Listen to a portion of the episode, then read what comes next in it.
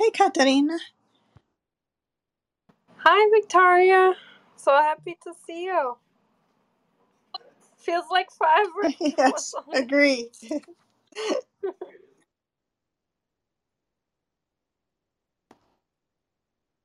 hey, Jamie. Nice to see you. Hi, Victoria. How are you today? Well, hey, Serena. Hello. Hi, Serena. How are you? Hi, good. How are you? I'm good, thanks. I'm good. I'm good, good, good, good, good. Hello, everyone. Hello, Ethan. Hello. Hello, hello.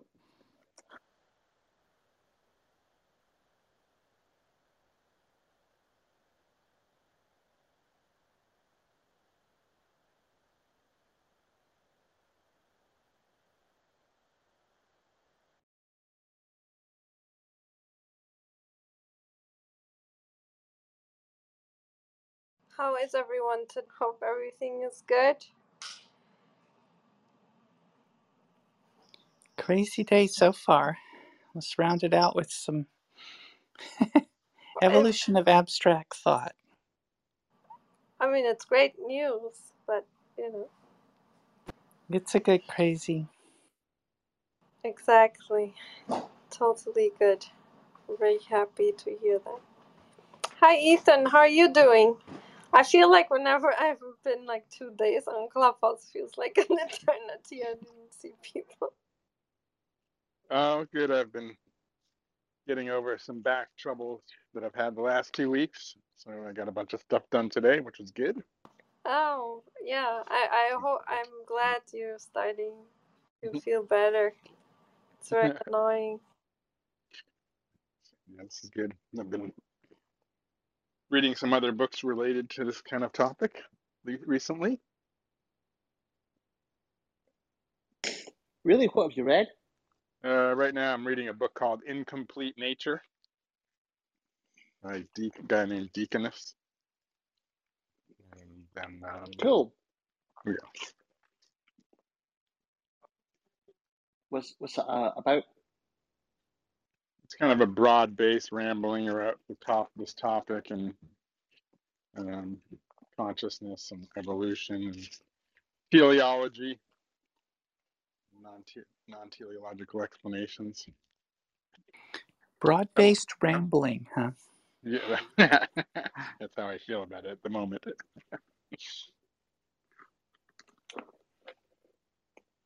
That's really cool. I guess you're all ready for the talk then.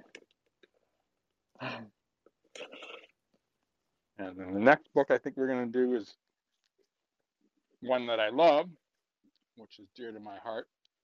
It's come up many times in different ways, in different rooms. Is uh, uh, Gerald Edelman's last one of his more recent books, Pop's Sci of his theories.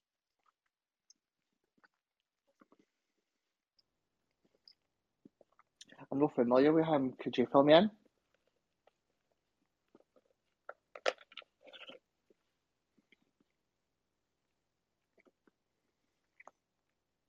Hi, welcome. Can you hear me? Okay. Oh, wow. Okay, that might be better. Can you hear me now? Much better. Hi, uh, yes, Okay, sorry. Welcome, Doctor. Yeah, I was on the wrong thing. I was listening in, instead of of um, of actually participating to the presentation. I'm sorry about that.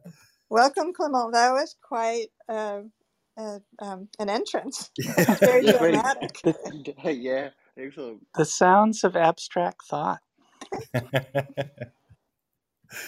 How are you okay, this now we evening, got a Doctor? sound. Okay, that's perfect. Well, actually, we had the guest speaker here a while ago. I don't know, Serena, if you were there. Joe Barnaby. He he records uh, brain activity from humans and um, as a side project turns them into art. So in soundscapes. Oh, really? Yeah, like when people meditate, when they are on LSD and focusing and in different states. So yeah, we should invite him back. But yeah, it's I I'm not sure if it if it sounds similar, but would be interesting to play one day. Well, welcome and um, thank you for making it, for going through the trouble to join Clubhouse and everything. Really, we are very thankful that you. No, thank you for inviting me.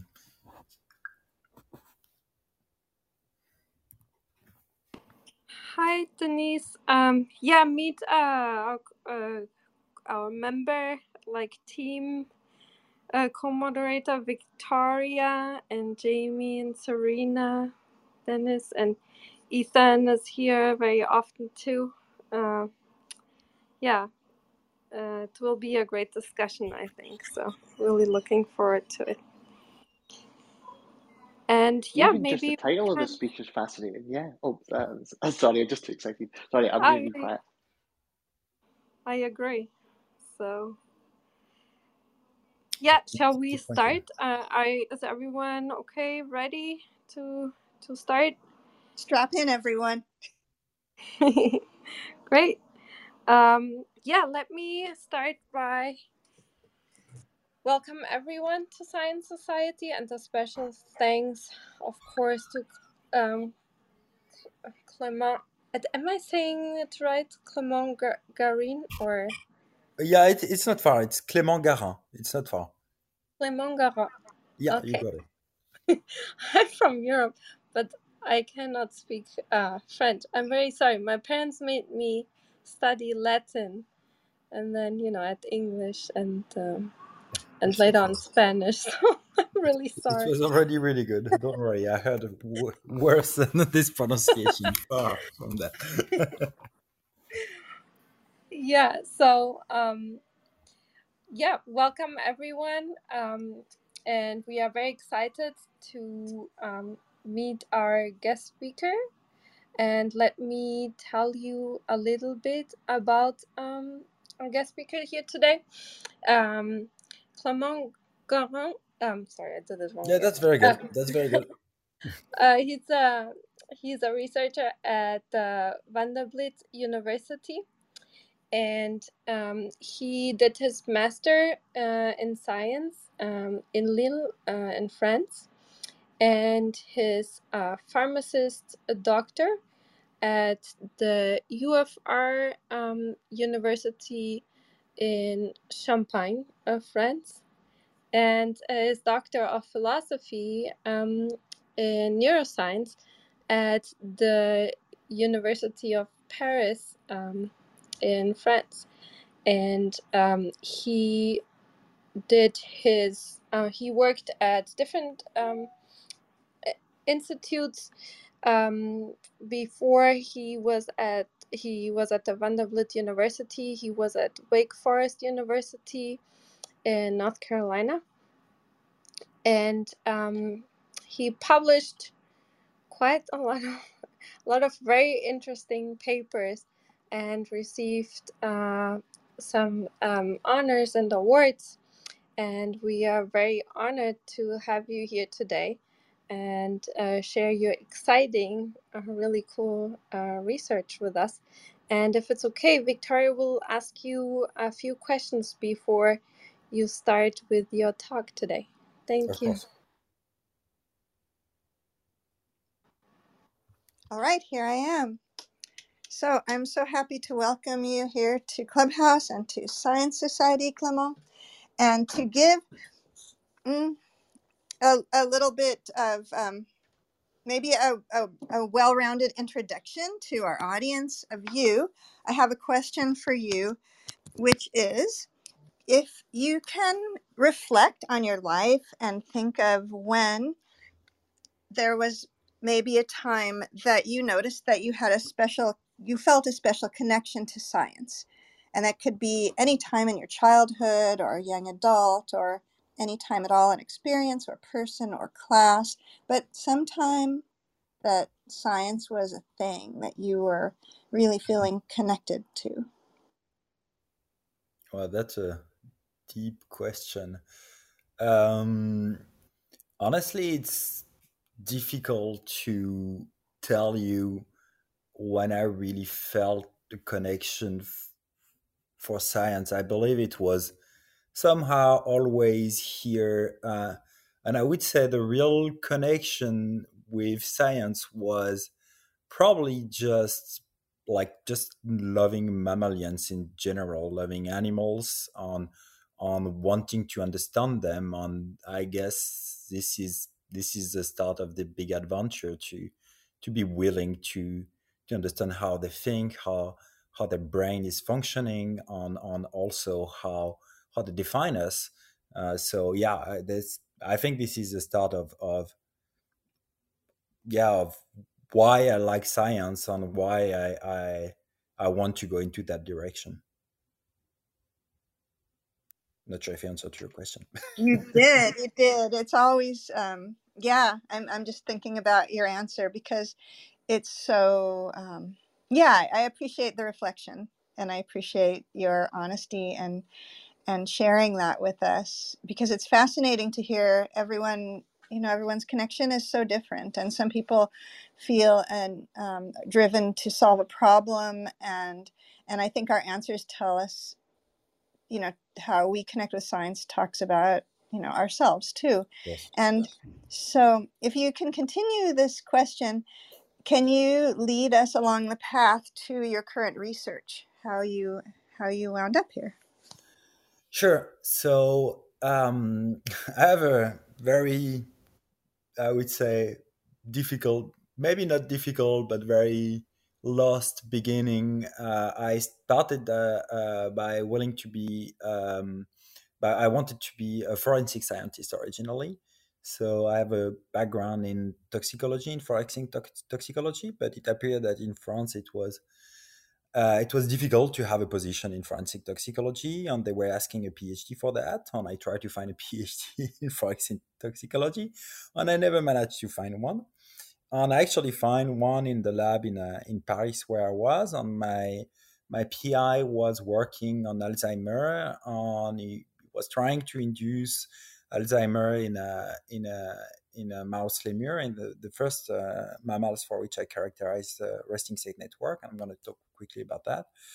Um, yeah, uh, the, the, the original project was not at all uh, uh, in like the purpose of the project was just inducing uh, the, the the disease in, in this animal and trying to understand how the brain is going to react to that. Um, I mean, this project was like very very difficult and we never actually managed to to reach the end of that project. However uh, i was also using this technique the, the, technique of BOLD imaging which is called also fMRI for those to know.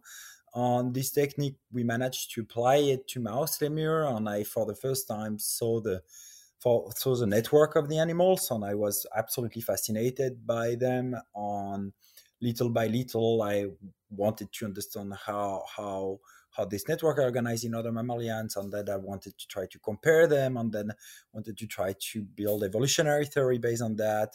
Uh, so yeah this this side project opened a complete door to a new world that is almost unexplored on on when i found that i was yeah fascinated by it. On uh, um, now i'm moving toward non-invasive technology. I, I am about to uh, move back to France. On uh, I recently trained my personal dog to go wake in an MRI machine. On I managed to extract her, her default mode network. On uh, now I want to to try to work with a, a wake animal who are willing to go in an MRI machine and try to understand how also different breeds how their brain is different. A lot of a lot of that idea, but always related to brain function onto mammals. Um, yeah, it's a long story. Thank you. That's so much. It's so, it's so interesting. I'm writing it all down. It's just so fascinating. You know, it's like beads in a necklace, and and um, I don't know, or stepping stones towards something really great. And so, thank you. I, I appreciate that so much. We all do. Um, because I know you weren't expecting it.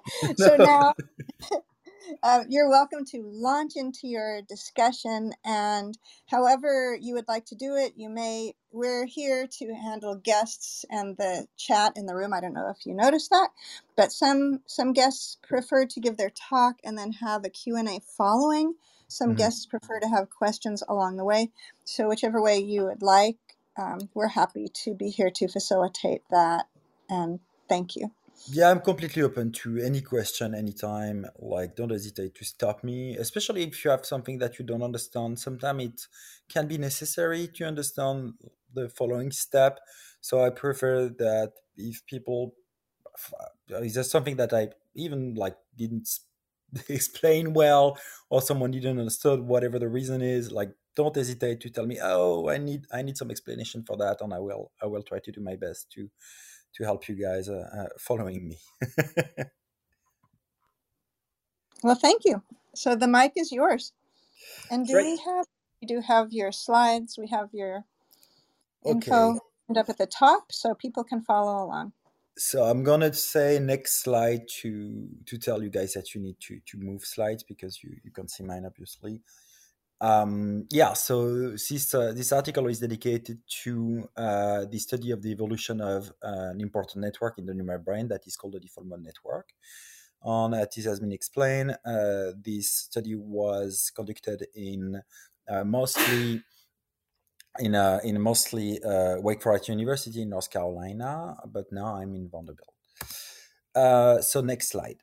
Um, so on this slide, you can see that uh, there is several representation of the mammalian brains. On uh, on the right, you can see that several characteristic has been characterized in those mammals. On uh, one of them can be, for example, the sulcus on the gyrus, and you can see that there is a huge diversity of uh, those uh, shape of brain, but also you have in red the number of neurons, and you can see that there is a tremendous variability of the number, number of neurons. Um, if you're interested into uh, the study of number of neurons, there is uh, a, a few amazing study that has been performed by Herculano-Houzel um, at uh, Vanderbilt University too. She has also an amazing TED that you might be interested in seeing. Um, and uh, so these parameters are several parameters that can be almost directly observed, but you have also other parameters such as the localization of the various areas, such as the motor area, the visual area, whatever it is. But we managed to, uh, until now, characterize few of them, and we observe that they're not always exactly at the same location, but we still don't know why on that some are bigger than other and we don't know why too uh, it's obviously one of the things that we might thought it's oh it's related to cognition but we need to go further to explain the mechanism that led to the actual cognition of the cognition of the human brain but also to the actual cognition of other species brain. It, i still believe that it would be not only interesting to understand how our brain works but uh, the, the brain of other species so you can move now to the next slide. So uh, the networks, the history of the networks, uh, the way I characterize them and the way that they have, it has been characterized is fairly recent and it has been really well developed thanks to a technique that is called BOLD, uh, BOLD or functional MRI. And this technique basically allow you to indirectly measure the variation of blood oxygen in the brain.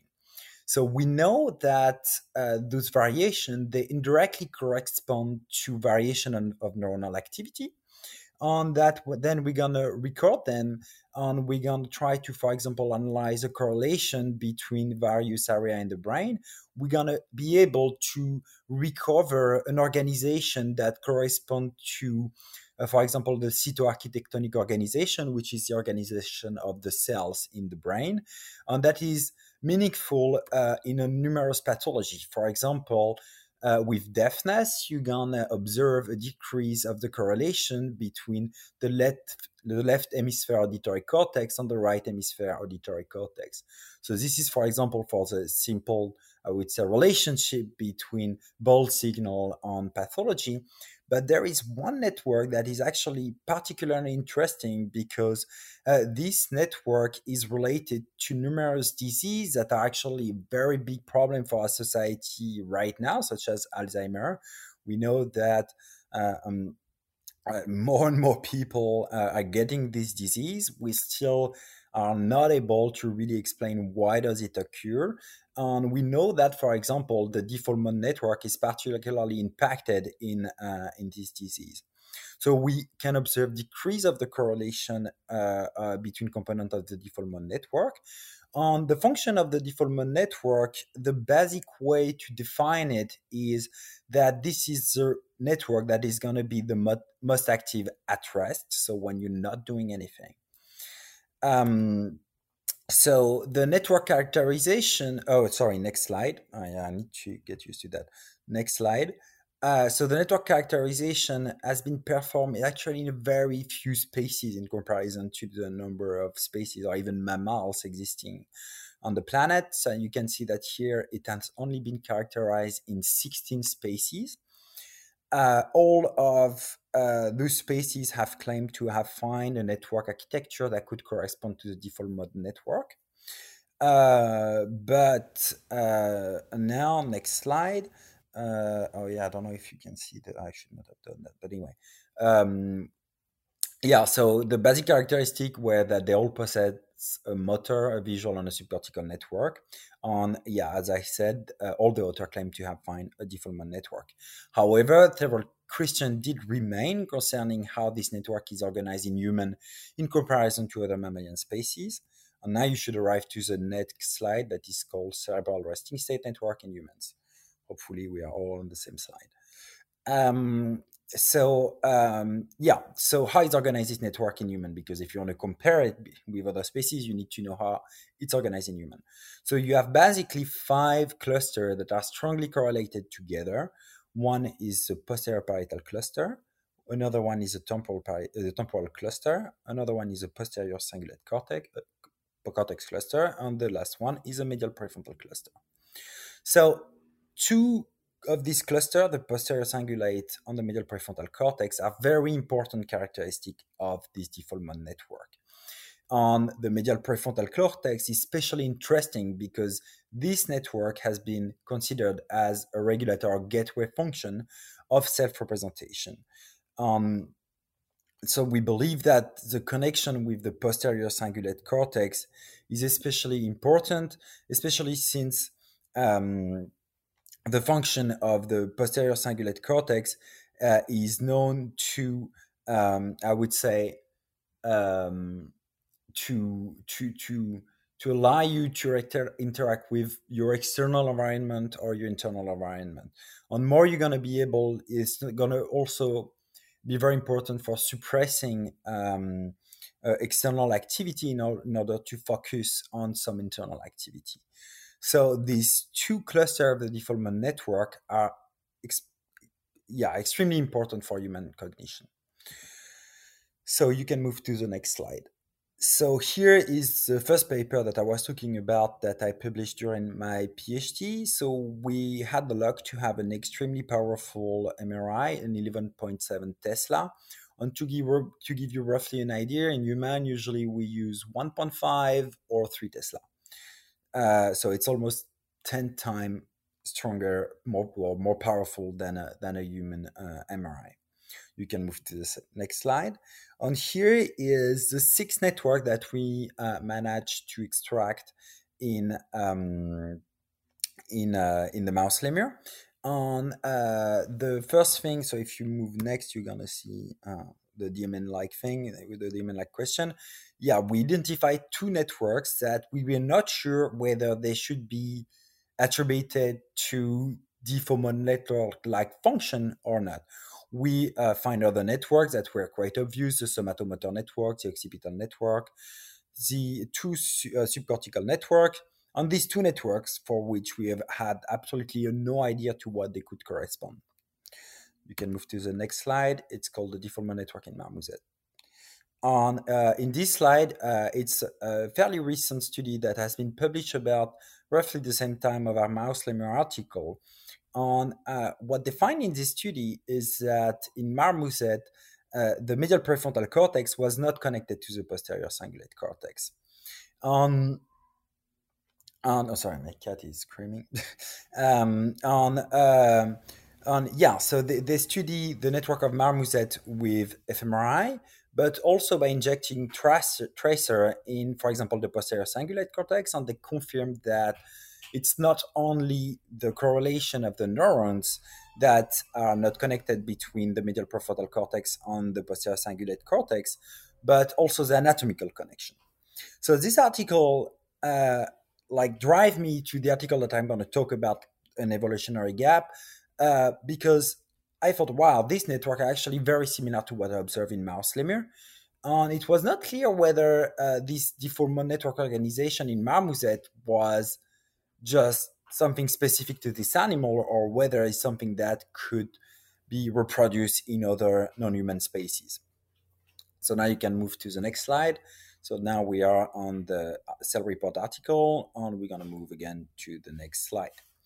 So uh, in order to compare the uh, network organization between non-human species and human, I had to gather uh, several data sets of BOLD um, of BOLD fMRI data. And uh, I managed to, uh, by collaboration and contacting people, to have researcher in uh, Canada, but also here in the US and in France, sharing awake data sets in marmoset, in macaques.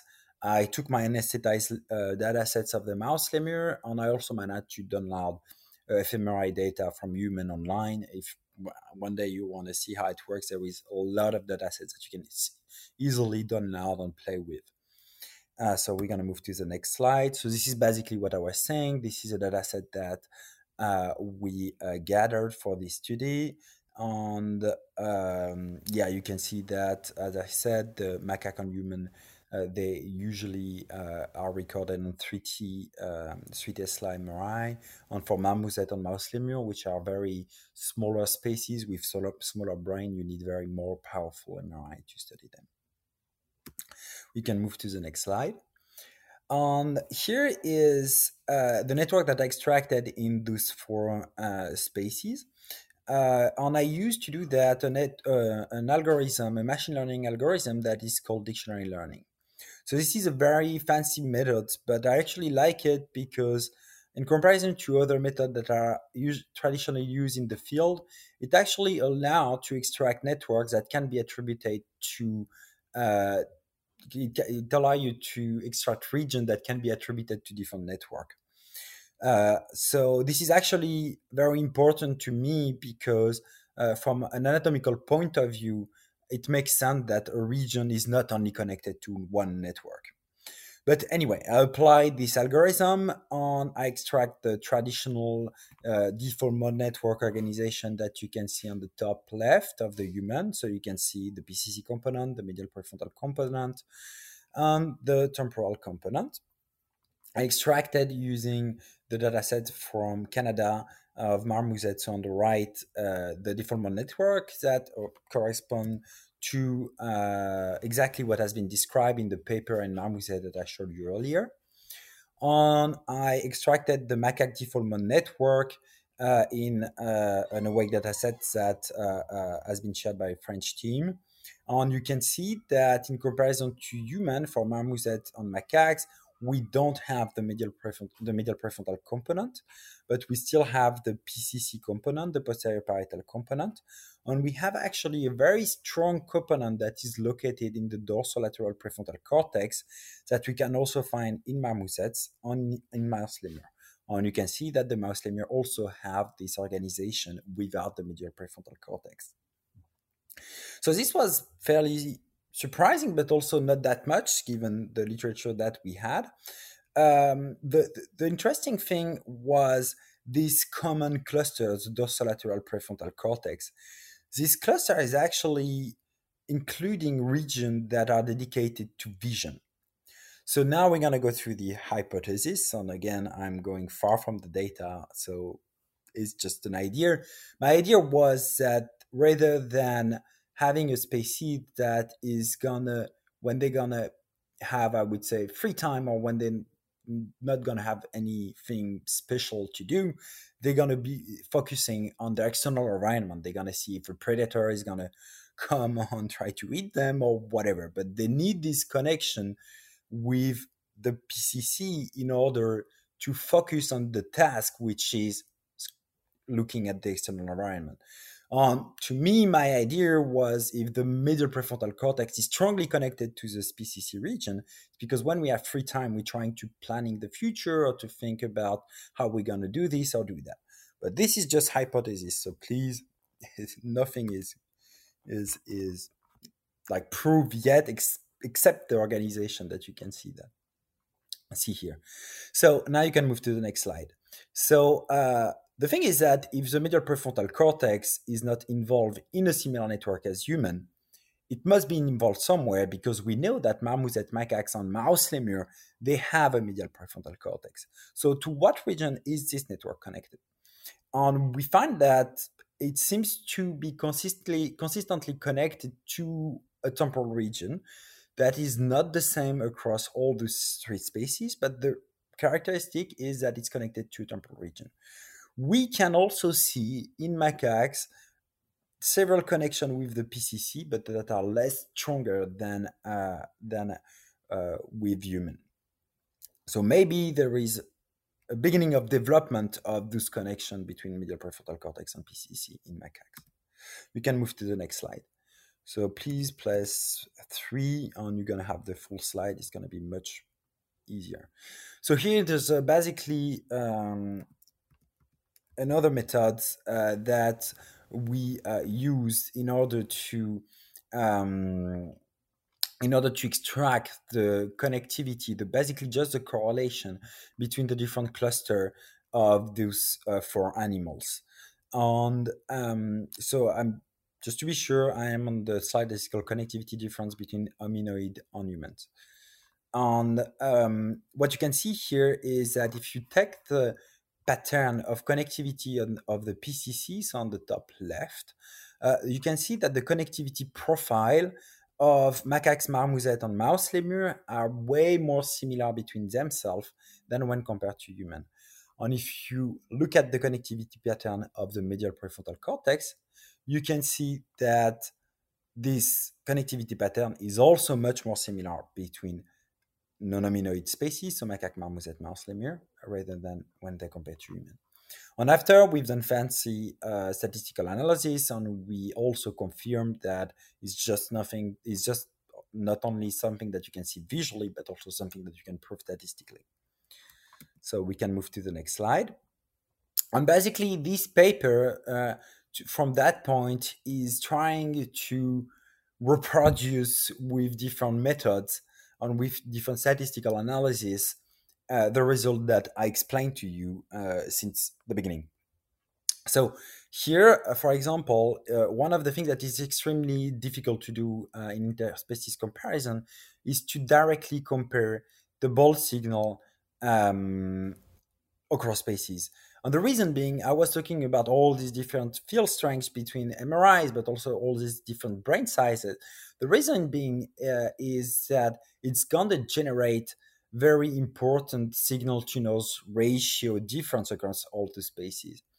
So one of the way that I choose to directly compare the signal was to internally within a species compare if the signal between the PCC, the correlation between the PCC on the dorsolateral prefrontal cortex on the correlation between the PCC and the middle prefrontal cortex were higher than another within one species.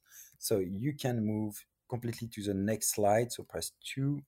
And now we are on pairwise comparison of the, of the relative correlation differences. This is what I was explaining. I can't compare directly the correlation across spaces, but I can see if one connection is higher than another in spaces, within a spaces. And you can see that, for example, if I take the dorsolateral prefrontal cluster correlation to the posterior cingulate cortex, so this is the extreme left on the figure A, uh, this connection actually less stronger than the PCC correlation to the medial prefrontal cortex, so the blue box. And if I reproduce this analysis in other macaque, in other macaque, in other uh, non-primate species, I can see that we have the opposite relationship. So this is why I was talking of a gap. It's because I believe that something happened in the evolution that allow the medial prefrontal cortex to be strongly connected to the posterior cingulate cortex. So you can move to the next slide.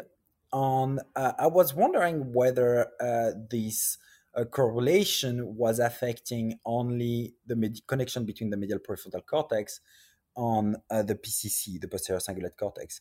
And to do that, I took another region of the default network, the posterior parietal cortex, on an, an on I analyze the correlation between posterior cingulate cortex, posterior parietal cortex, sorry, on dorsolateral prefrontal cortex, on medial prefrontal cortex. So this is basically the same analysis as earlier. Instead, in, yeah, instead that I took the, I replaced the PCC by the posterior parietal cortex.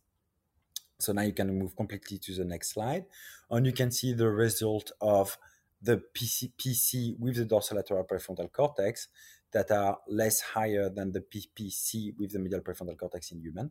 And we, again, we have the opposite relationship in all the non-hominoid primates.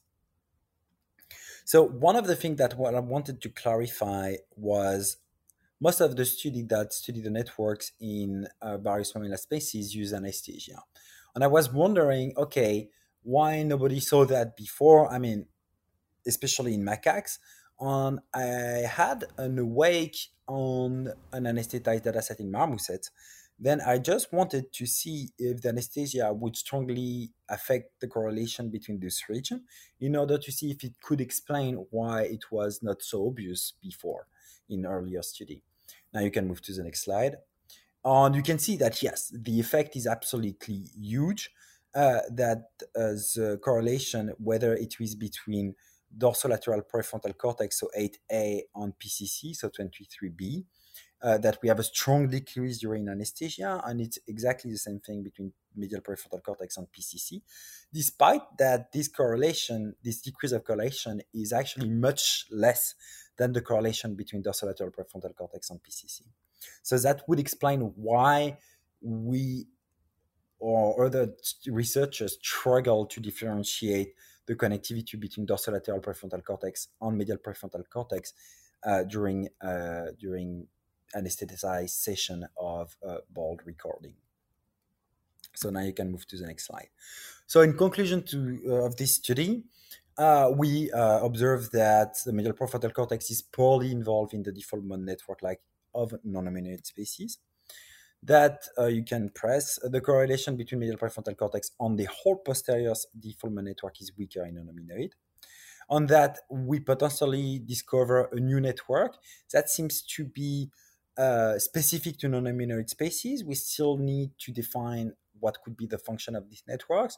But after discussing on also reading a lot of literature, it, again, this is an hypothesis. It could uh, this network could correspond to some social function of the species. But again, we need much, much more study before arriving to confirming this hypothesis.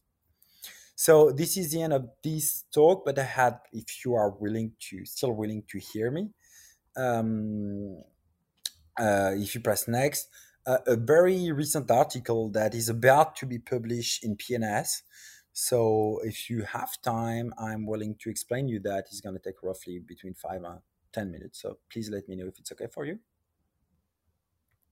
Yeah, it's totally uh, okay with me. It's more if it's okay for you to talk longer. Yeah. Yeah, of course. I mean, I'm happy to to to give you that uh, that pre-publication and to, to to it's actually very related to what what I'm talking about. It's almost like a continuity. So okay, but it's gonna be very quick. Um, I, I made it. I made it fast. So uh, you can. So the article is called "Multi-Level Atlas Comparison Reveal Divergent Evolution of the Primate Brain." So uh, one of the questions that is fairly common in the literature is whether this medial prefrontal cortex is overexpanded in um, human in comparison to other species. And there is huge debate uh, with a lot of good research involved that was claiming yes it's overexpanded human no it's not uh, it's not overexpanded human so i tried to dig a little bit into that question and to do that you can click on next slide uh, i actually downloaded freely available online digital atlases of uh, the mammalian brain. And I find 18 different atlases. And in these 18 atlases, I discovered that everybody is using a different classification of the brain area. Uh, so I had to uh, work into reclassifying this area into common classification. So you can click on next slide. And this is the reclassification of all these 18 atlas in a different level. And this level, for example, the level two is the lobar level. So you're going to have in red the frontal lobe, in blue the parietal lobe, in green the temporal lobe, and in purple the uh, occipital lobe. The level three is more dedicated to regions that can be associated to function, such as motor, sensory motor, or medial prefrontal cortex, etc. So um, what I've done is that I wanted to uh, study whether the frontal or the medial prefrontal cortex were overexpanded in human. And you can click on next slide. So the traditional way of analyzing that is to perform what we call a PGLS analysis, which is an analysis that is going to take into account the genetic proximity between species and is going to try to draw regression between here the volume of the different lobes of the different animals. On uh, what we can see here is that on the top left uh, corner, the first um, the, the the first plot, you can see all the um, um, that all the primate species are indicated with an arrow, On that the macaque, chimpanzee, and human they are indicated in red. And what you can see is that the regression line between the parietal lobe volume and the occipital lobe volume is actually um, the slope is actually much higher in those species, macaque, chimpanzee, human, than in all the other mammals. On mouse lemur, which is a primate included, but also marmoset. So the thing is that we started to have an idea of, oh, those volumes seems to strongly increase in primate, and it just didn't appear like suddenly in human. It's a slow process of evolution on uh, the one of the lobe that seems to be the most overexpanded in human is actually the parietal lobe. We reproduce this analysis with uh, the frontal lobe, and we find that um, the frontal lobe what also could be considered as overexpanded, but was also following the same pattern as for the parietal lobe.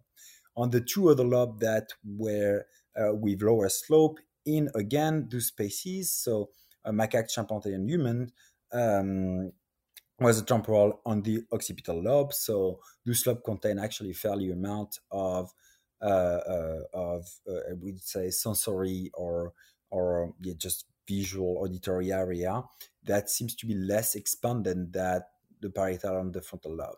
So we created a classification of the slopes, and we find that the, the parietal and frontal lobe were the lobes with the highest slope, and then we have the temporal and the occipital lobe. And again, I'm talking about the catarrhini primates. And if I reproduce the same analysis in the other mammals, I found that the occipital, the temporal lobe are the lobe with the highest slope, and then you have the frontal and the parietal lobe. And we find that the frontal and the parietal lobe, they always follow each other, meaning that it seems that there is an interdependency of those two lobes. When one is growing, the other, the other needs to grow, whatever the species it is. You can click on next slide. So this analysis that I showed you earlier is a traditional way to do it, but there is actually some problem with this analysis that we think that we solve partially. For example, you need to use one region as regressor. Um, this is a problem because if you use a region that is uh, going to be underexpanded, for example, this is going to give the impression that another region is overexpanded. So we created this matrix that is able to analyze all those uh, overexpansion between every pair of region possible, and then you have the result in a matrix form. And we confirmed that in human, the frontal, the parietal lobe, the medial prefrontal cortex are overexpanded, whatever the kind of atlas you can use. So here on the left, you have the human uh, atlas of Glasser, on the human atlas of uh, the brain atlas. So, and we find that well, I'm not going to show you that, but uh, uh, uh, in in chimpanzee and in macaques, we also have the same pattern with a frontal lobe that is considered as overexpanded. So, showing that this is a very long story of expansion. And if you use other species, for example, marmoset, you're not going to observe that the frontal lobe is overexpanded in these species. So you can click on next slide, and it should be the conclusion. Uh, hopefully, I didn't forget. Maybe I forgot to tell you to change. Anyway, so now we're on the conclusion. On yeah, uh, my uh, conclusion is that I consider that humans are special because they carry the most relatively enlarged frontal and parietal lobe in an infraorder, the Catarrhini, that exhibit a disproportionate expansion of this area. So we think that we had a divergence in primate evolution, roughly in our common ancestor of between uh, old world monkey, uh, great apes, and hominoids. And uh, as I said, the parietal lobe is systematically linked to the frontal lobe.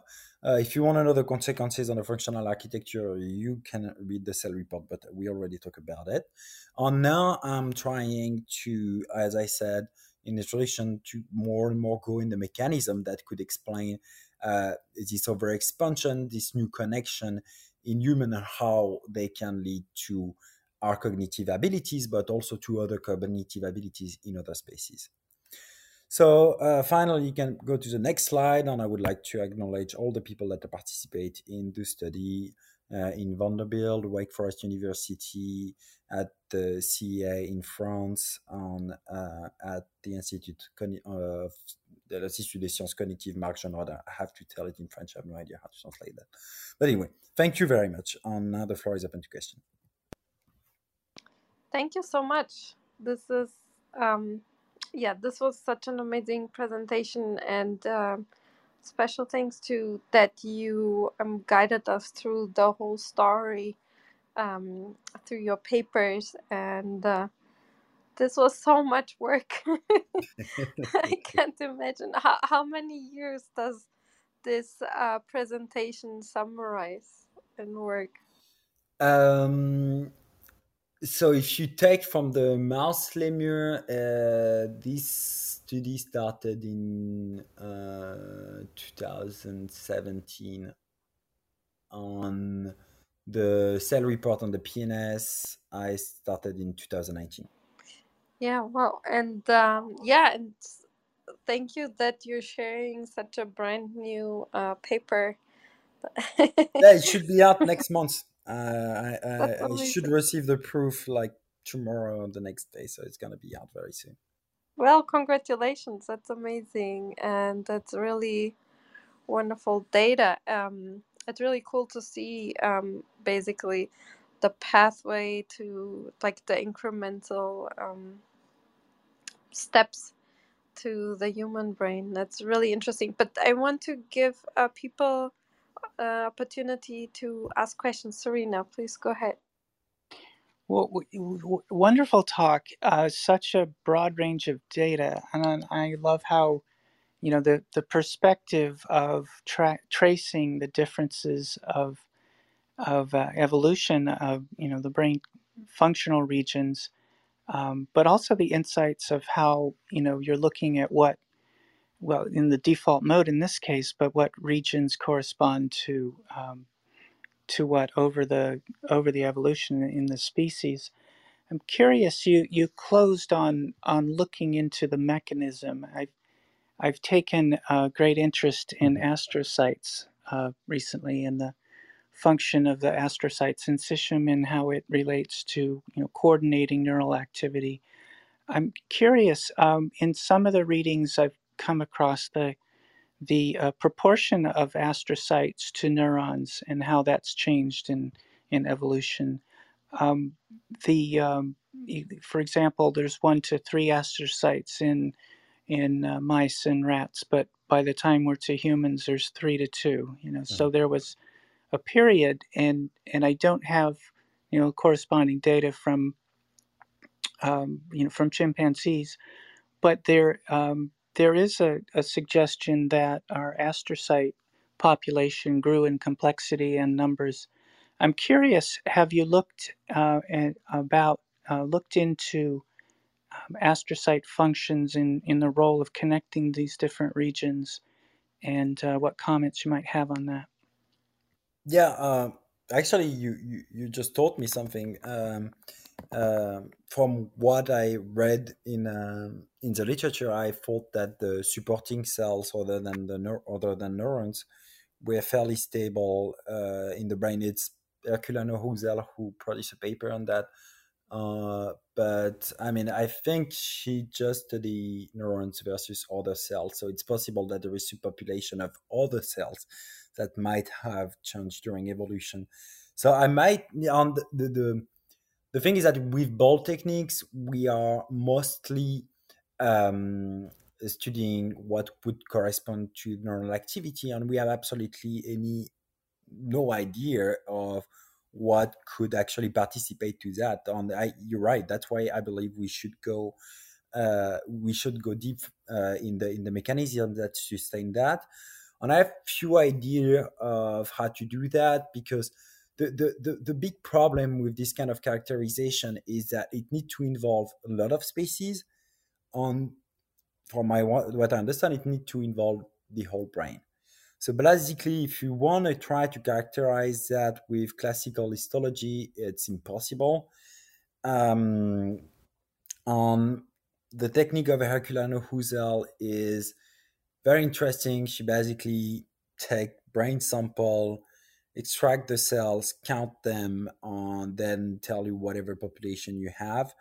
Um, but you still don't have a very good spa- spatial um, special resolution of how the brain is organized. However, there is some other MRI technique that could be applied uh, on uh, th- that could help us answering that question. But I, I, think you are completely right. This is a very, very important question on not only neurons should be taken into consideration in order to understand how the brain has evolved.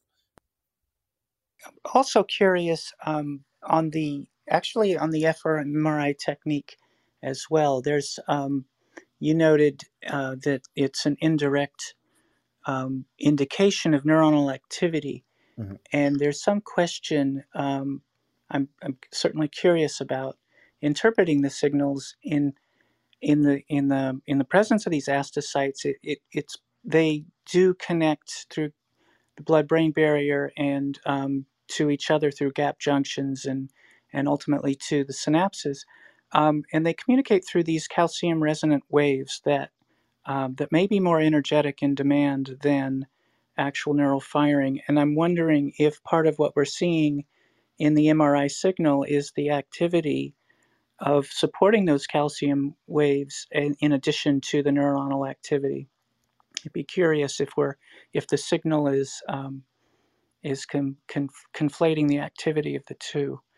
Oh, it's, mm-hmm. yeah, I think you're right. I think it's possible that how some other cells are actually involved in the network consumption of, uh, I mean that that we are, yeah, the network consumption that we are registering with, uh, with, uh, with the fMRI technique, but uh, there is also supporting evidence uh, that tend with electrophysiology or uh, with. Mm-hmm uh, PET that also tend to show that those uh, those neuronal activity are generated by neurons, but again, it doesn't tell that that part of the signal could be generated by astrocyte.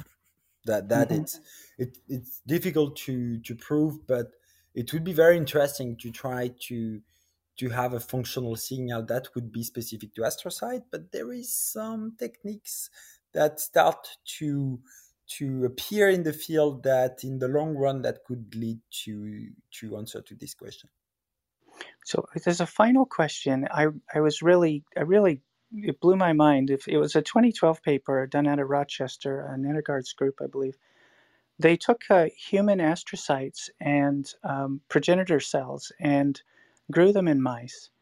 And um, the results were fascinating in the sense that the astrocytes did take well. These were um, uh, immunoinsensitive mice.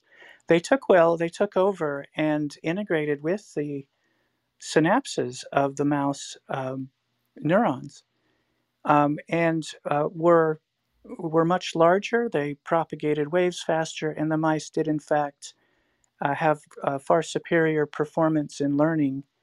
And they were smarter. Mm. and, and so the distinction between human astrocytes and the astrocytes of mice has grown in complexity with the size, the number of processes, and the uh, kinetics of the waves. I'm just curious how much of a component, in, in light of the, your topic, um, not just increases in numbers of astrocytes, but in terms of complexity and, and performance, um, might also be a factor. I just I thought that was fascinating. Yeah, I think this is yeah, this is great remarks, and I I I, I would love so much to be able to answer to this question, but uh, it's it's this is what I wanna study in the in the in the close future. Uh, on on on hopefully uh, if we can have another talk in 15 years i, I could provide some answers. But yeah I, I, am not yet there. I don't think the literature in terms of evolution is for, from what i know there yet.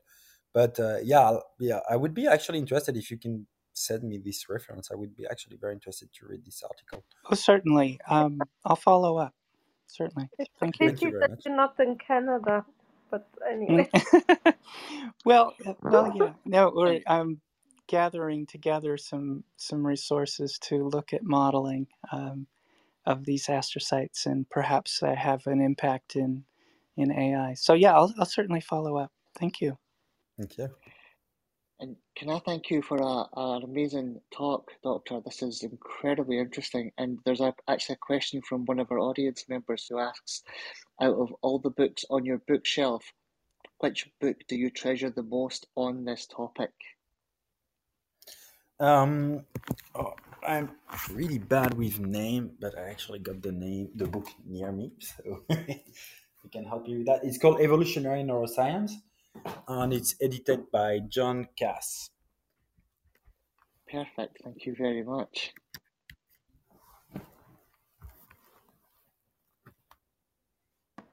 Uh, yeah, if anyone has any questions, please press your mics. Um, Ethan, do you have a question, a dolphin related question, maybe? Um, maybe Ethan is away from his stuff because no, he, no, oh, nothing are. in particular. okay. Yeah, because uh, Ethan, if you realize, come on, he has the the dolphin brain there, and I know he read a lot about dolphin brain. So, um, are you planning on one day studying also the dolphin brain? you, you, I honestly thought about that. I thought like, yeah, I've thought it would be amazing to put a, a dolphin either anesthetized or awake in an MRI machine. I thought of many way we could do that, and I, I think it would be passionating. Like, do dolphin have something that looks similar to a default mode network? Um, on on like just the brain. Is, I have no idea how the brain is organized, and I believe that we, we know little about that. I don't know. Maybe Ethan is going to tell me I'm completely wrong. It's totally possible. I, I do not I do not know anything about Uh, that, but Well, one thing that's interesting about it is they have a whole extra lobe. Uh, but in general, like a lot of the, uh, you know, when people do these comparative analyses and they create sort of a hierarchy, and human brain, you know, human brains are usually always on the top. So I know there's been like brain size with cephalization taken into account, and you know, neuron density, types of neurons. Mhm. But in actually almost all of these categories of comparative analysis, uh, dolphin brains are actually above human brains in almost every category, which is just kind of interesting thing when you're when you see this kind of work done to sort of characterize various features of complex quote unquote complexity of brains. and is there an atlas of the of the dolphin brain? Is there do we know if they have like motor area like roughly in the same position Oh yeah, as yeah, us yeah, or yeah. There's yeah, there's a lot of it. Um, there's also probably a lot that is well, the Navy does a lot of the research, so a lot of it is uh, I think hidden inside there. But there's um, yeah, there's definitely atlases and that sort of thing. I, I'm not a super expert or anything. It's just uh, it's just it is just interesting to see that you know when categorizing a lot of these different quantities uh, in terms of trying to you know get some kind of semblance of hierarchy and, and these various things. It's it's just it's an interesting pattern.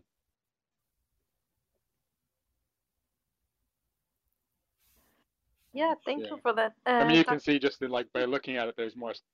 You know, one of them is counting the density of gyri and sulci, right? And human beings come up high, but if you look at it, you can see the density is even greater in dolphins uh, for that major morphological feature alone. But then you, the types of neurons, this, you know, the the branching of dendrites, all these kinds of things that people have done, are comparing the, you know, neocortex to body size, you know, the ratio to that. Again, you know, dolphin brains, bottlenose dolphins, not not regular dolphins, definitely. Like spinner dolphins don't have this property. It's uh, it is bottom, uh, typical only to bottlenose dolphins. Yes. Yeah, thank you so much. I mean, that was wonderful. I mean, it's on, I mean, I'm talking about dolphins as well as whatever we had here. Thank you for sharing your fascinating work. Uh, I mean, I think that f- from the clinical perspective, I'm thinking about some of the patients, especially that they are dealing with the Alzheimer and dementia. Actually, as you might know, that in the MRI scan from them, they have the, I mean, tau tanglement and as well as the, I mean, all of those symptoms that is showing the changing in the brain region and functionality, but somehow they are not symptomatic.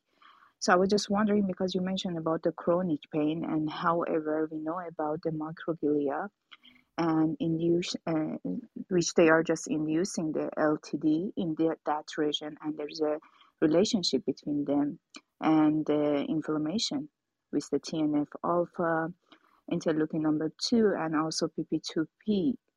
So I was just wondering, uh, do could you gather any information in a clinical level?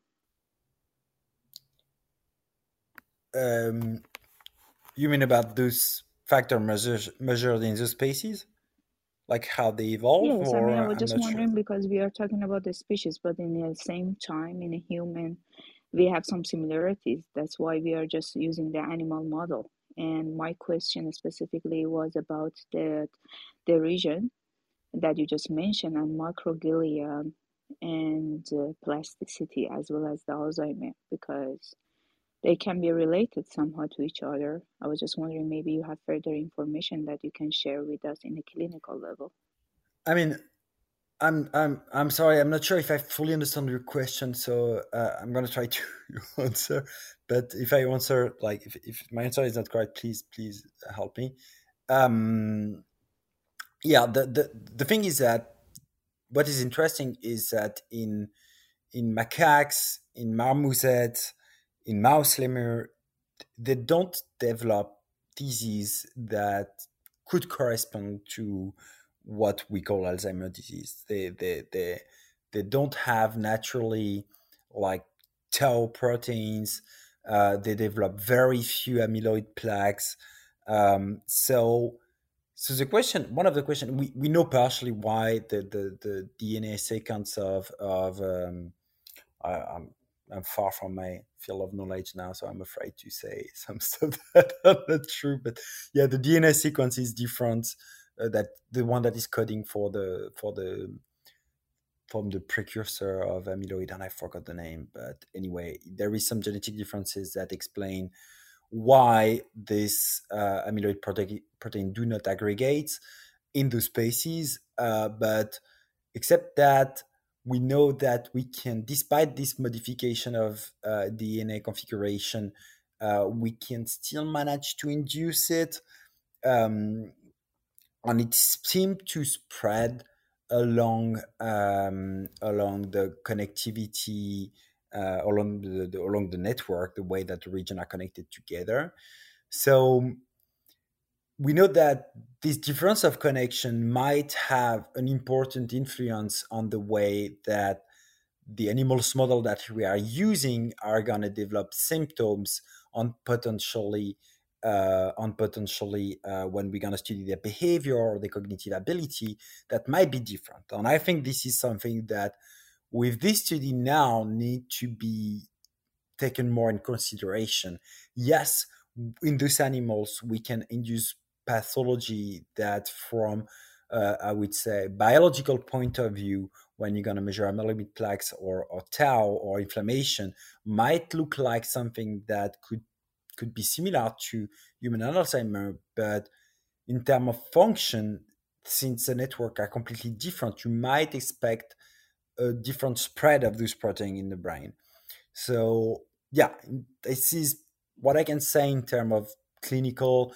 After like the the way that uh, I build this data set, it's so so rare on on the the the the, the amount of data that you need to perform the study is so important that it's very very difficult to answer exactly from from um, I don't know NFT or whatever factor you want to compare across spaces to actually do it across spaces. Uh, uh, it's it's very difficult because we are missing data and we are missing way of comparing those data between spaces. I don't know if I'm clear with what I'm saying if, and if it answers your question. Yes, perfectly. That's why I mean uh, there's supposed not to be clear answer because the science is not clear sometimes. Uh, but uh, and one, I mean another question that I have: Did you had any experience with exposure with the bacterial or gram-negative bacteria in any of these regions, in other experiment or such a thing? With, with what kind of bacteria? Sorry. Gram-negative bacteria. Oh no. Okay, so thank you so much. No, you're welcome. Um, so um, my PhD supervisor was Joseph LeDoux. I don't know if you know him, but he like did a lot of anxiety, fear related memory. Um, and um, he basically later on after all the years of us doing research and saying it's fear memory he didn't you know allow anyone to say fear memory anymore he said only threat memory when we did um, studies in rats and so on and uh, he also later published articles and books that annoyed a lot of people but he might be right when I look at your data.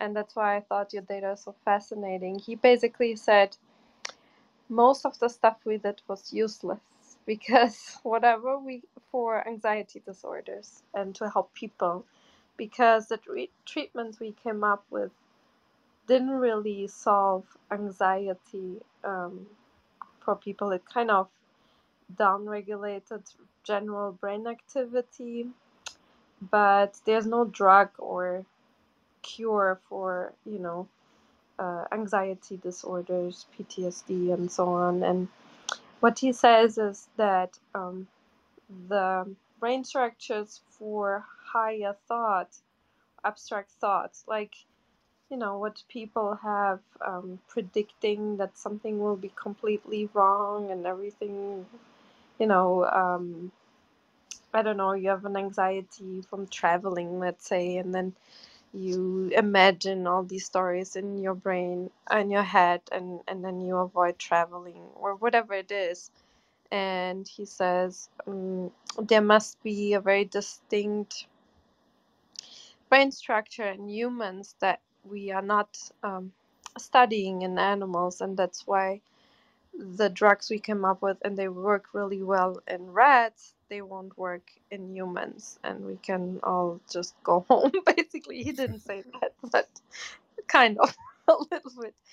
So um yeah would be do you would you support that? Because he says you know it must be in the human um very distinct human networks that these worry thoughts or anxiety abstract thoughts happen in humans that cannot really happen in other animals, especially not in rats. Like, yeah, yeah I, I, I think you're. So, I, I, it's, it's exactly the same problem for me with Alzheimer or other problems that we try to solve with mouse and rats. I think this is this is great to to to to study the basic mechanism on on I think I can't count the amount of time we we we solved the Alzheimer the induced Alzheimer disease in mice and rats, but never actually managed to achieve to do it in human. And it's exactly the same problem in your field.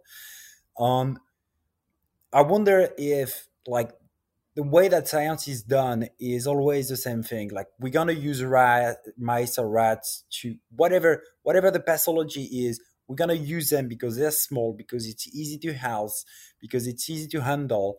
On on, we don't consider the relationship between how the animal is functioning on on uh, on how we are functioning on yeah i believe that that human are special so it's actually you're right difficult to to to study the the the the, the, the yeah emotion or anxiety in a in a in in, in human based on rat's brain.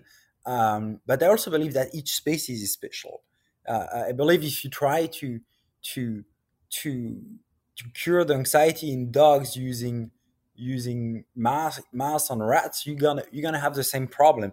If you want to cure that you actually needed to either do it in a probably genetically closer species to the one you are studying or to do it in the real species which is obviously not an option in human. Uh, but also i think maybe we should also think better how we choose our model on or i might say uh, this is a hypothesis on has no real base but for example for the problem of anxiety i wonder if for example dogs would be a more adapted model to study human anxiety these animals tend to be very anxious uh, they also are animals that are very social uh, that potentially display characteristics that could be closer to human and that would potentially help us to have more to have more trans- translational data. But again, all of that is linked to the fact that we don't know anything or know very little about mammalian behavior, mammalian cerebral organization, on on genetics, on how all of them are related together. How yeah. Yeah, and then we also keep mixing up mouse data and rat data many times and you know, mice are mainly um, prey and rats are mostly yeah. predators. and then sometimes some labs mix them up, mix them up in the same lab, and and and the mice are constantly scared. Yeah, I think we have an issue to, like that we basically humanize all these organisms. Mm-hmm. Right? Uh, we don't consider how they would actually live out there in their real habitat and um, and that will already kind of mess up the data probably so.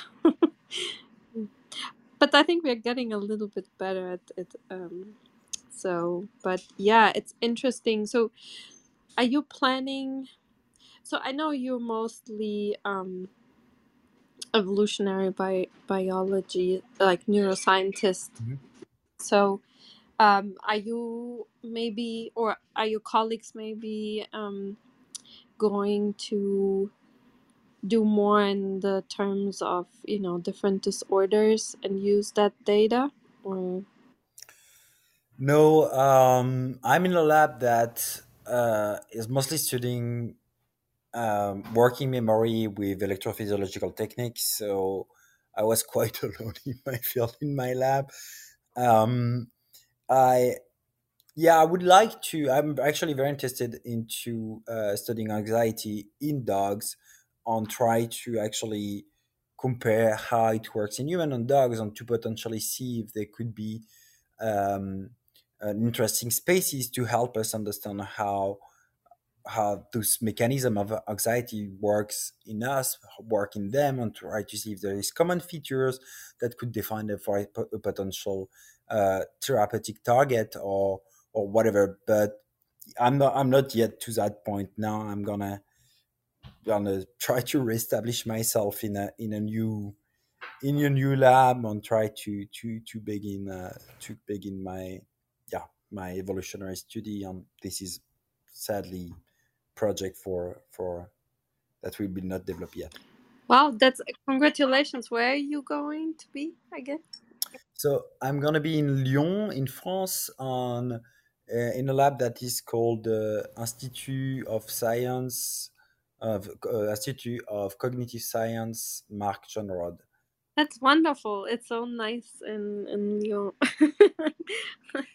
I It's a nice town. Yeah, that's true. it's wonderful, and the you know the public transportation is wonderful.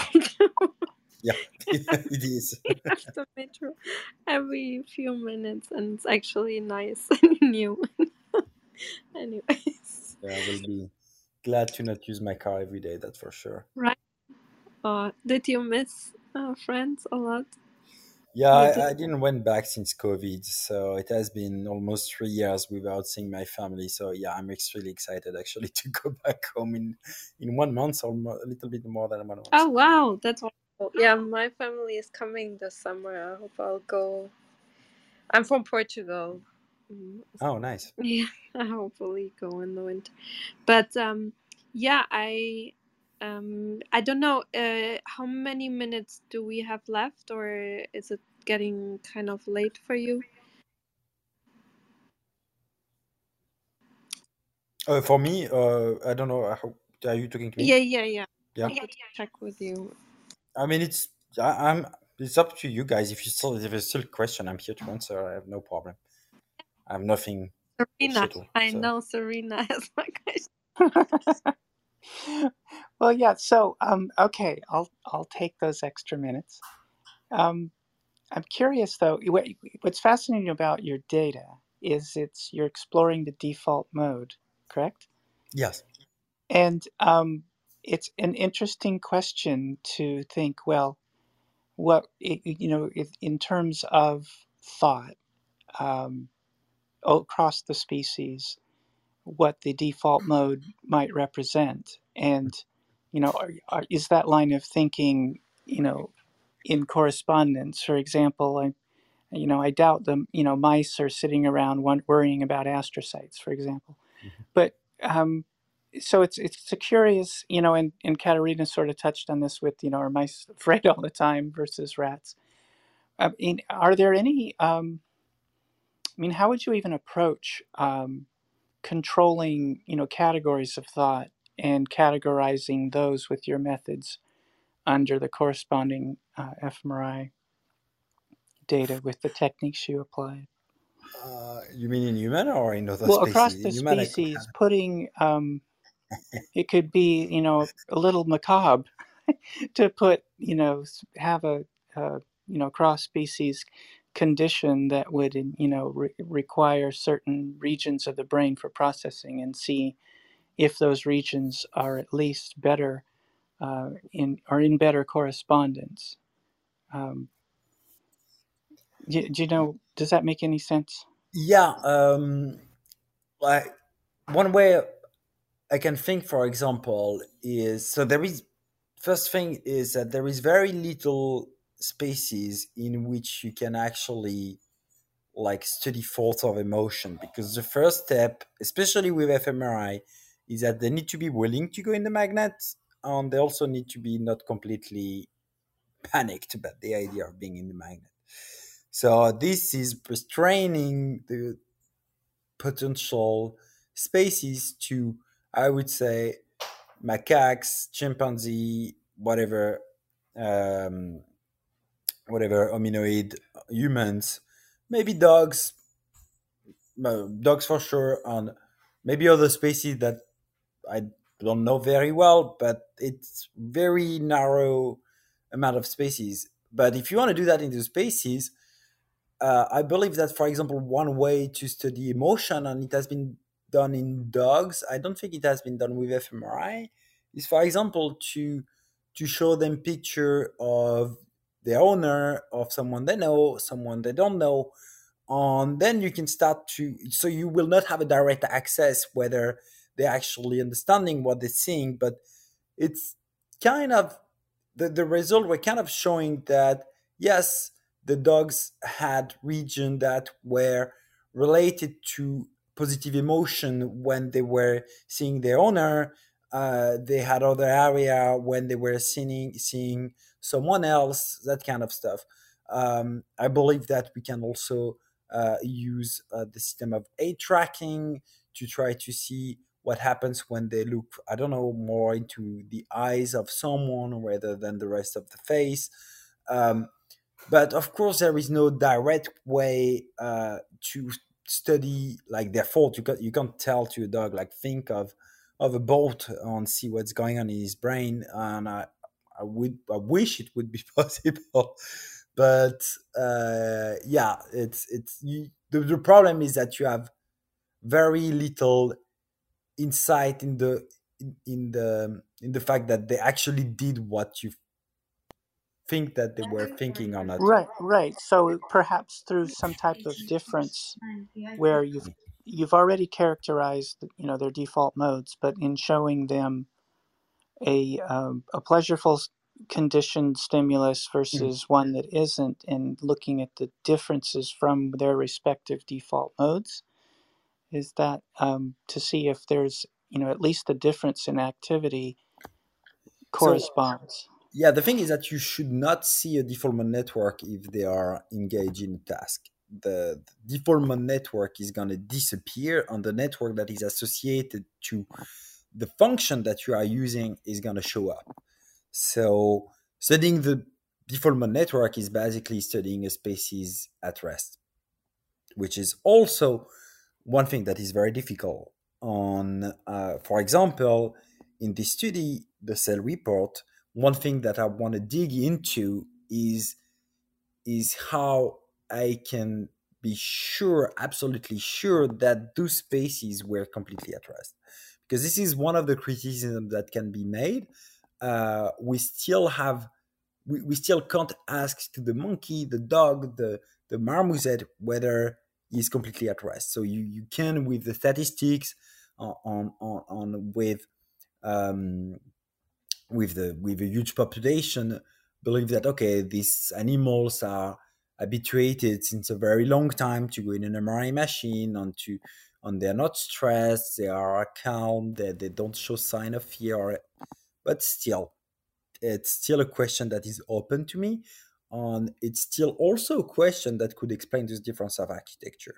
So all of that to say that yeah the the, the the door is not closed yet and we still need to try to go further Well, what about the um, uh, you know, so putting in, um, I'm sorry, no, no, go ahead. Go ahead. What?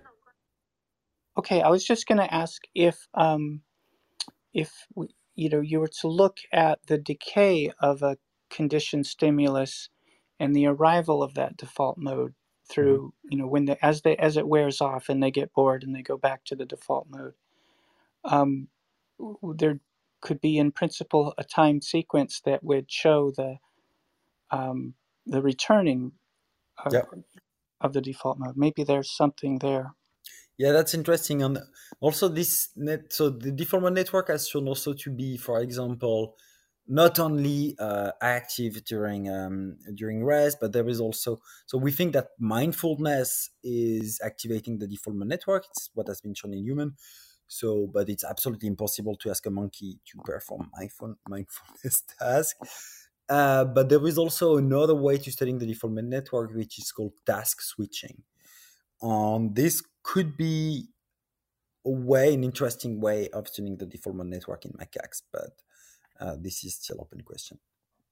So I have two things uh, and two people you might would like to collaborate with. So we had a guest speaker here, uh, I think two or three months ago, Dr. Field, and he works actually for a company, but he developed a kernel flow device, um, which is using near infrared spectroscopy system Yeah, to seen, yeah.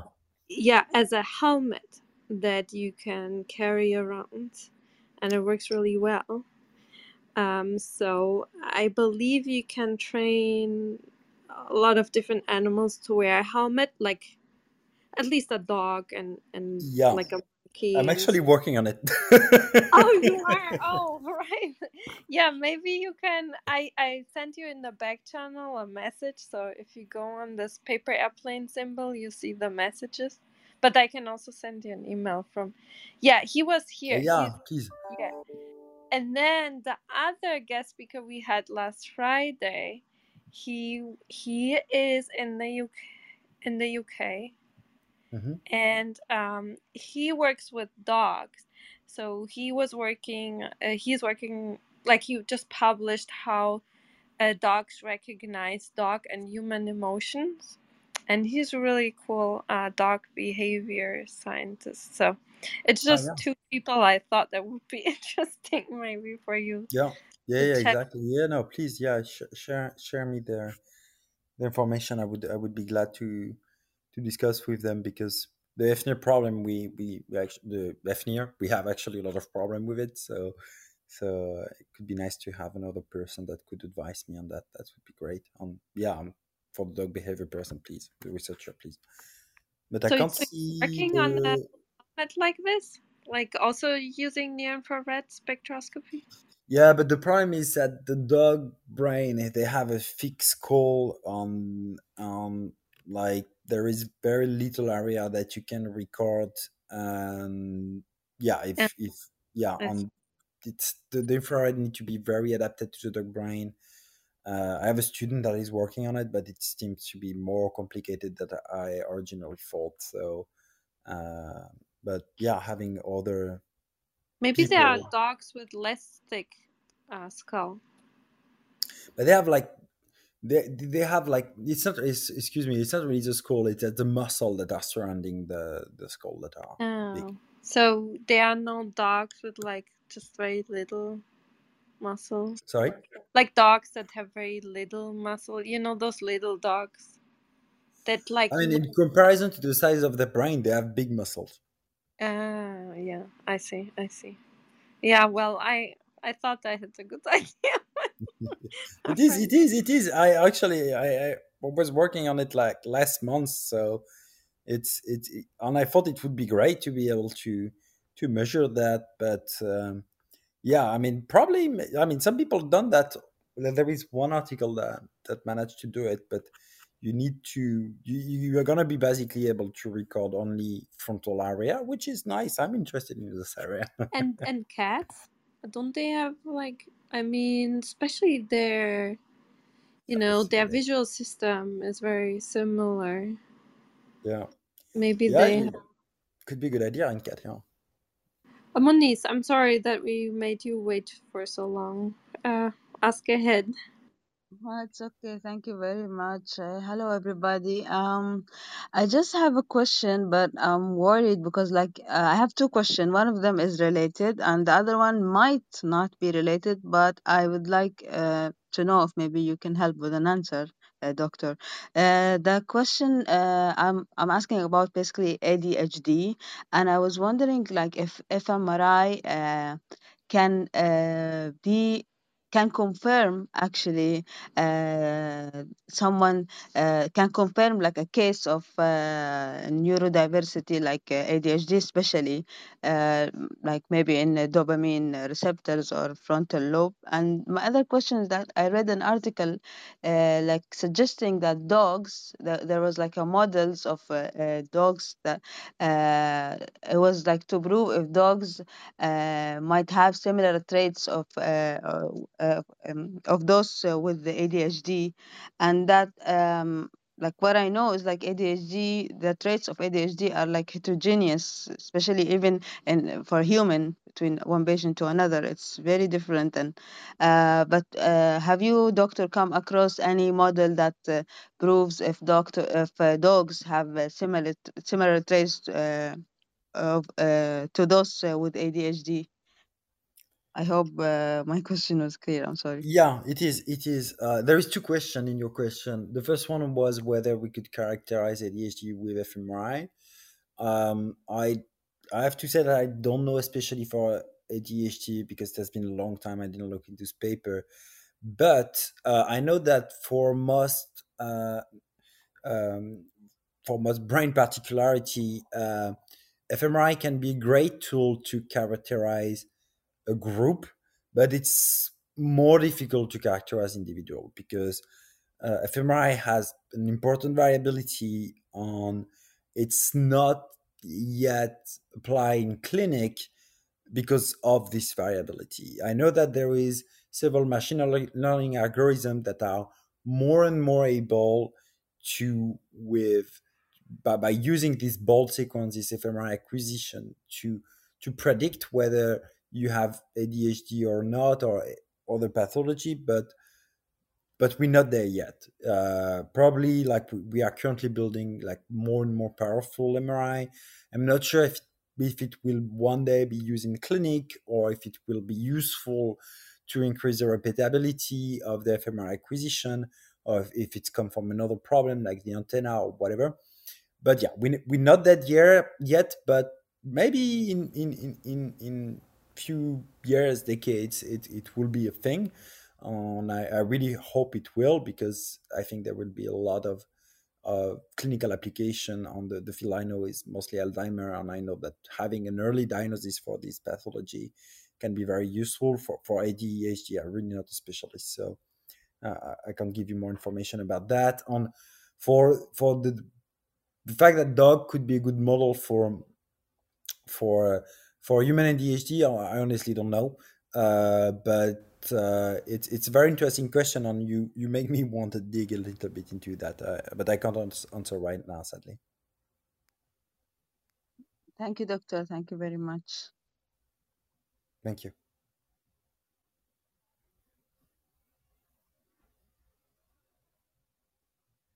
Yeah, we had um in the newsroom this morning we uh, saw you know the a paper like an article about the paper that how much ADHD increased uh, and uh, that actually the medication really doesn't help much with um, the kids studying better.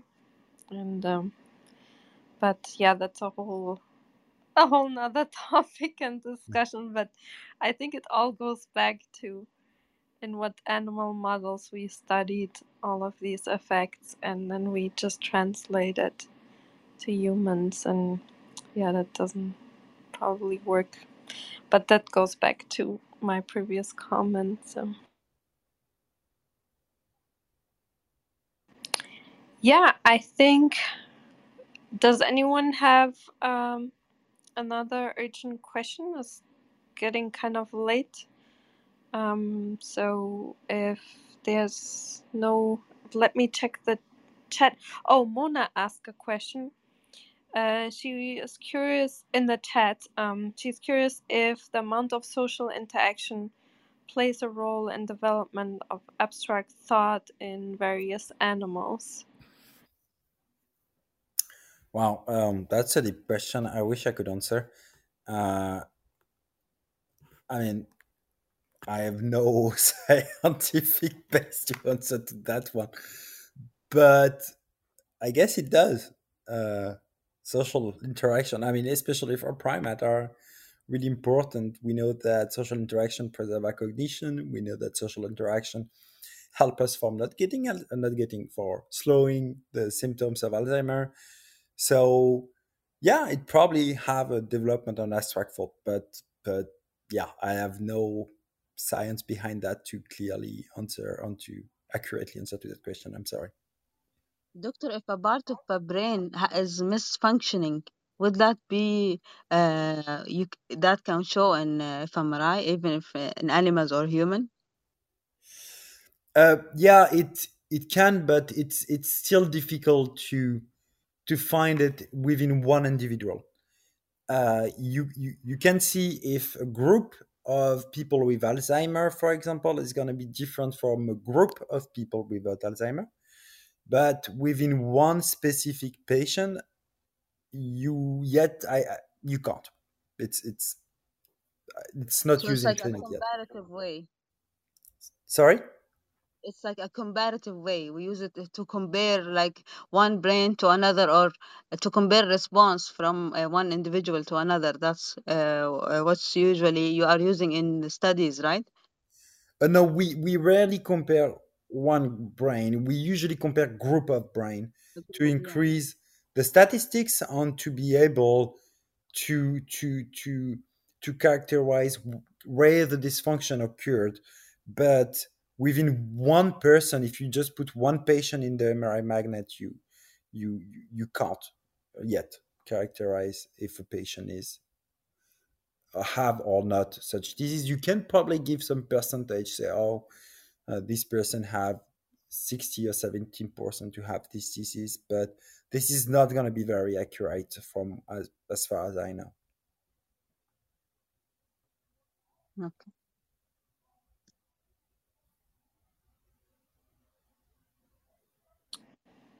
Okay, thank you so much for all the questions, everyone, and for coming. And a special thanks to you, Clement. And I hope I said your name right again. And um, please um, come back anytime, maybe with um, one day with updates from your new um, um, job in Lyon. Maybe uh, you will you will share some exciting new research. It's such an interesting field, and I think it's very important work um, to maybe you know test everything again uh, what we know so far from animal models and, and different models. And um, yeah thank you so much for coming and i hope you enjoyed it. And um, please um, um, yeah everyone in the room um, follow the club if you liked uh, discussions like this um, feel free to come back and ask questions anytime and yeah thank you so much again and good luck uh, going Thank back your time, home I Doctor. This was you have amazing. Yeah, thank you for inviting me. It was a pleasure to to speak with you guys. Honestly. yeah enjoy france and um, europe Thank Yeah, you. definitely. Thanks. Fascinating data. eh, Very interesting topic. I can't wait to hear what you do next. Thank you very And much. we're going to wish you all the funding as well as all the best. I love that's fun. that's my problem at the moment. Thank you, Jamie. That's exactly what I'm doing. thank you i i miss Thank you so much. Thank you. and uh, the least bureaucracy also and i hope those helmets work maybe you'll try cats let me know if Yeah, it's yeah, yeah. It's it's in the back of my mind. thank you. Okay. Um okay thank you everyone. Um and um have a good evening um or morning or um, wherever you are around the world. And um yeah enjoy the rest of the week and maybe you'll come back to um to our guest speaker events here. Thank you Thank you very much. okay i'll close the room in three two Thank one you, Doctor. bye Good night, everyone everyone. Good night.